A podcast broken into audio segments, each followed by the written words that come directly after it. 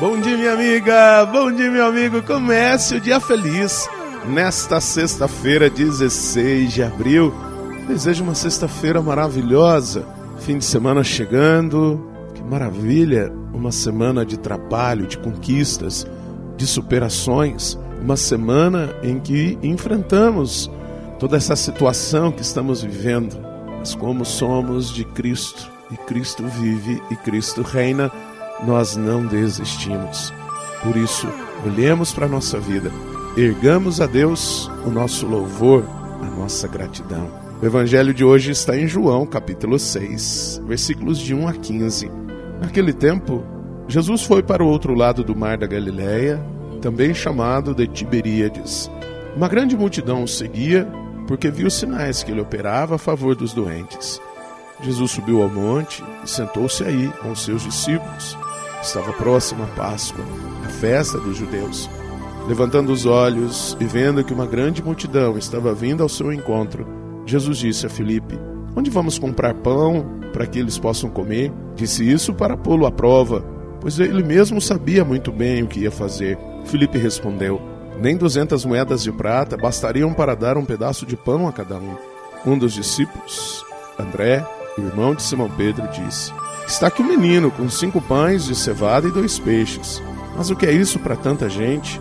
Jesus disse: Fazei sentar as pessoas. Havia muita relva naquele lugar e lá se sentaram, aproximadamente cinco mil homens. Jesus tomou os pães, deu graças e distribuiu-os aos que estavam sentados, tanto quanto queriam, e fez o mesmo com os peixes. Quando todos ficaram satisfeitos, Jesus disse aos discípulos: Recolhei os pedaços que sobraram para que nada se perca.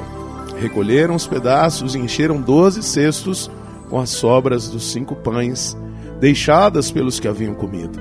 Vendo o sinal que Jesus tinha realizado, aqueles homens exclamavam: Este é verdadeiramente o profeta, aquele que deve vir ao mundo. Mas quando notou que estavam querendo levá-lo para proclamá-lo rei, Jesus retirou-se de novo, sozinho para o monte. Minha amiga, meu amigo, que texto maravilhoso, que não devemos olhar somente como o saciar da fome de alguém, mas nos ensina a partir desse gesto solidário, humano, fraterno, o que é a Páscoa. Os estudiosos dizem que esse texto é um texto estritamente pascal, pois Jesus, ao mostrar a condição e a possibilidade de saciar a fome daquelas pessoas ele demonstra que o seu projeto é trazer plenitude para todos. Mas é preciso que, antes de nós falarmos do céu, nós nos esforçarmos aqui na terra para vivermos o céu. Reze comigo.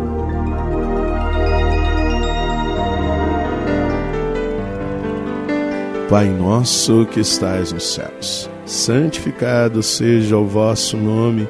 Venha a nós o vosso reino, seja feita a vossa vontade, assim na terra como no céu. O pão nosso de cada dia nos dai hoje, perdoai-nos as nossas ofensas, assim como nós perdoamos a quem nos tem ofendido, e não nos deixeis cair em tentação, mas livrai-nos do mal. Amém. Ave Maria, cheia de graça, o Senhor é convosco. Bendita sois vós entre as mulheres, bendito é o fruto do vosso ventre, Jesus.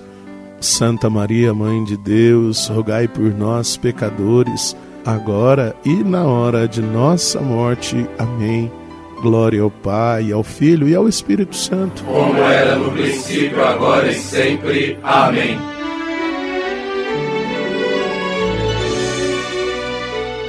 Minha amiga, meu amigo, que você tenha uma sexta-feira realizadora e que nós, no nosso esforço e no nosso comprometimento, sejamos manifestação do céu.